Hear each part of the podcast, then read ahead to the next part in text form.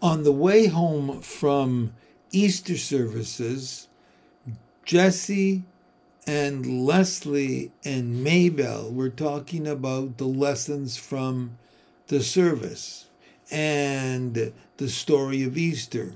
And then they began to talk about death. And May Belle ended the chapter by asking, What happens if one of them dies? Chapter 9 The Evil Spell. On Easter Monday, the rain began again in earnest. It was as though, as though the elements were conspiring to ruin their short week of freedom. Jess and Leslie sat cross legged on the porch at the Burkes, watching the wheels of a passing truck shoot huge sprays of muddy water to its rear. That ain't no 55 miles per hour, Jess muttered.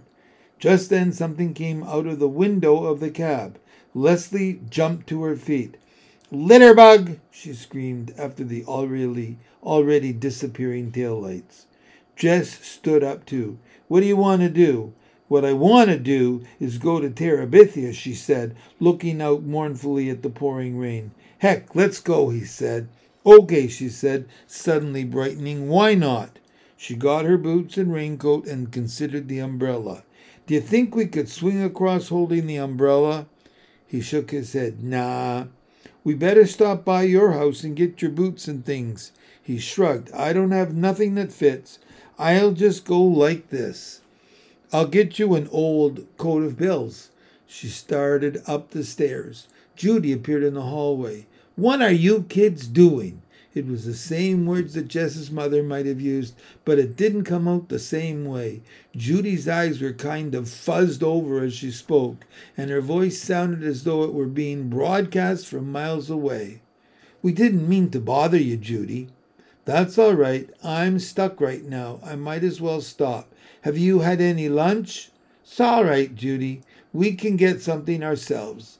Judy's eyes focused slightly. You've got your boots on? Leslie looked down at her feet. Oh, yeah, she said, as though she were just noticing them herself. We thought we'd go out for a while. Is it raining again? Yeah. I used to like to walk in the rain. Judy smiled the kind of smile May Belle did in her sleep. Well, if you two can manage, sure. Is Bill back yet? No, he said he wouldn't be back until late. Not to worry. Fine, she said. Oh, she said suddenly, and her eyes popped wide open. Oh! She almost ran back to her room, and the plinkety plink of the typewriter began at once. Leslie was gr- grinning. She came unstuck. He wondered what it would be like to have a mother whose stories were inside her head instead of marching across the television screen all day long. He followed Leslie up the hall to where she was pulling things out of a closet. She handed him a beige raincoat and a pe- peculiar round black woolly hat. No boots! Her voice was coming out of the depths of the closet and was muffled by a line of overcoats. How about a, about a pair of clumps? A pair of what? She stuck her head out between the coats. Cleats, cleats. She produced them. They looked like size 12. Nah, I'd lose them in the mud. I'll just go barefoot. Hey, she said, emerging completely. Me too. The ground was cold. The icy mud sent little thrills of pain up their legs, so they ran, splashing through the puddles and slushing in the mud. P.T. bounded ahead, leaping fish like from one brown sea to the next, then turning back to herd the two of them forward, nipping at their heels and further splashing their already sopping jeans. When they got to the bank of the creek, they stopped. It was an awesome sight. Like in the Ten Commandments on TV, when the water came rushing into the dry path Moses had made and swept all the Egyptians away. The long, dry bed of the creek was a roaring eight foot wide sea, sweeping before it great branches of trees, logs, and trash, swirling them about like so many Egyptian chariots, the hungry waters licking and sometimes leaping the banks, daring them to try to confine it. Wow! Leslie's voice was respectful. Yeah, Jess looked up at the rope. It was still twisted around the branch of the crabapple tree. His stomach felt cold. Maybe we ought to forget it today. Come on, Jess, we can make it. The hood of Leslie's raincoat had fallen back and her hair lay plastered to her forehead. She wiped her cheeks and eyes with her hand and then untwisted the rope. She snapped the top of her coat with her left hand. Here, she said, stick PT in here for me. I'll carry him, Leslie. With that raincoat, he'll slip right out at the bottom. She was impatient to be gone, so Jess scooped up the sun dog and shoved him rear first into the cave of Leslie's raincoat. You gotta hold his rear with your left arm and swing with your right, you know. I know, I know. She moved backward to get a running start. Hold tight. Good gosh, Jess! He shut his mouth. He wanted to shut his eyes too, but he forced himself to watch her run back, race for the bank, leap, swing, and jump off, landing gracefully on her feet on the far side. Catch! He stuck his hand out, but he was watching Leslie and PT and not concentrating on the rope, which slipped off the end of his fingertips and swung in a large arc out of his reach. He jumped and grabbed it, and shutting his mind to the sound and sight of the water, he ran back and then speeded forward. The cold stream lapped his bare heels momentarily, but then he was into the air above it and falling awkwardly and landing on his bottom. PT was on him immediately muddy paws all over the beige raincoat, and pink tongue sandpapering Jess's wet face. Leslie's eyes were sparkling. Arise! She barely swallowed a giggle. Arise, King of Terabithia, and let us proceed into our kingdom. The king of Terabithia snuffed and wiped his face on the back of his hand. I will arise, he replied with dignity, when thou removest thou this fool dog off my gut. They went to Terabithia on Tuesday and again on Wednesday.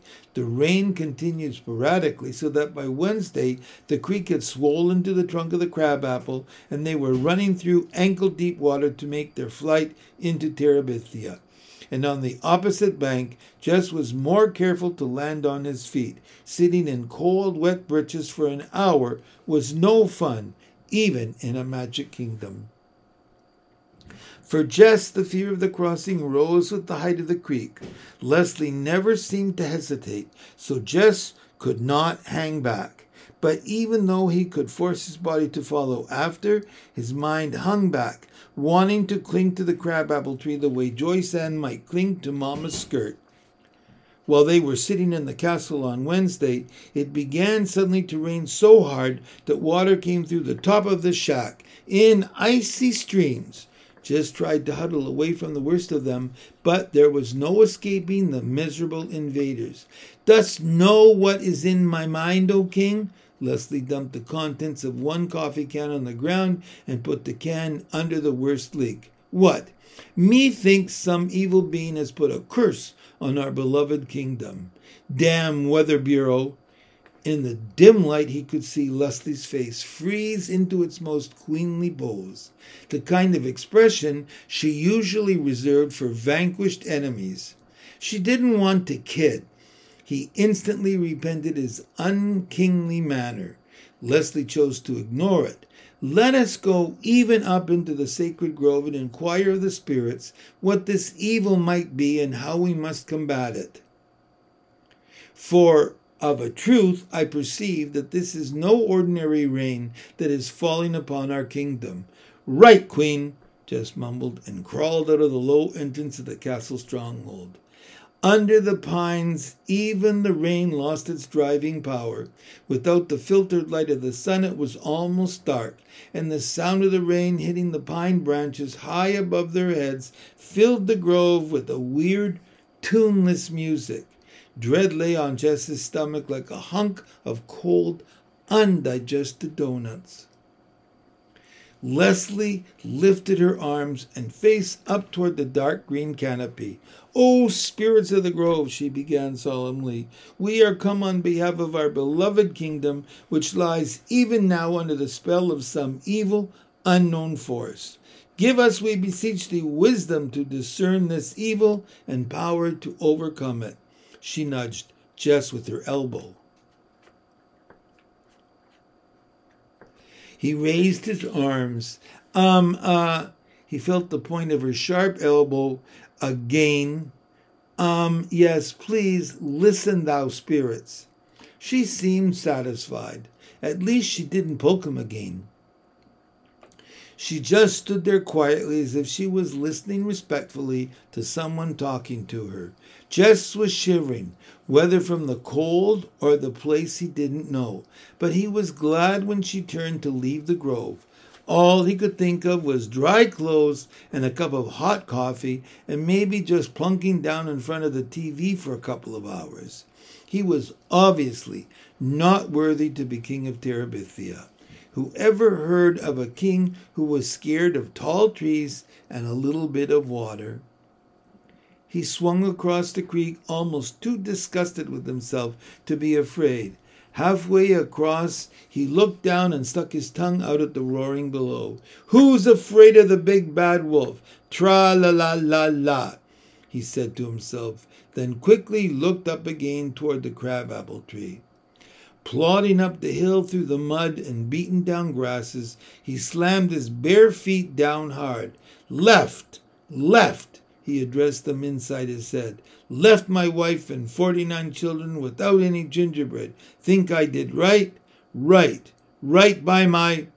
Why don't we change our clothes and watch TV or something over at your house? He felt like hugging her. I'll make us some coffee, he said joyfully. Yuck, she said, smiling, and began to run for the old Perkins place, that beautiful, graceful run of hers that neither mud nor water could defeat. It had seemed to Jess when he went to bed Wednesday night that he could relax, that everything was going to be all right. But he awoke in the middle of the night with the horrible realization that it was still raining. He would just have to tell Leslie that he wouldn't go to Terabithia. After all, she had told him that when she was working on the house with Bill. And he hadn't questioned her. It wasn't so much that he minded telling Leslie that he was afraid to go, it was that he minded being afraid. It was as though he had been made with a great piece missing, one of May Belle's puzzles with this huge gap where somebody's eye and cheek and jaw should have been. Lord, it would be better to be born without an arm than to go through life with no guts. He hardly slept the rest of the night. Listening to the horrid rain and knowing that no matter how high the creek came, Leslie would still want to cross it.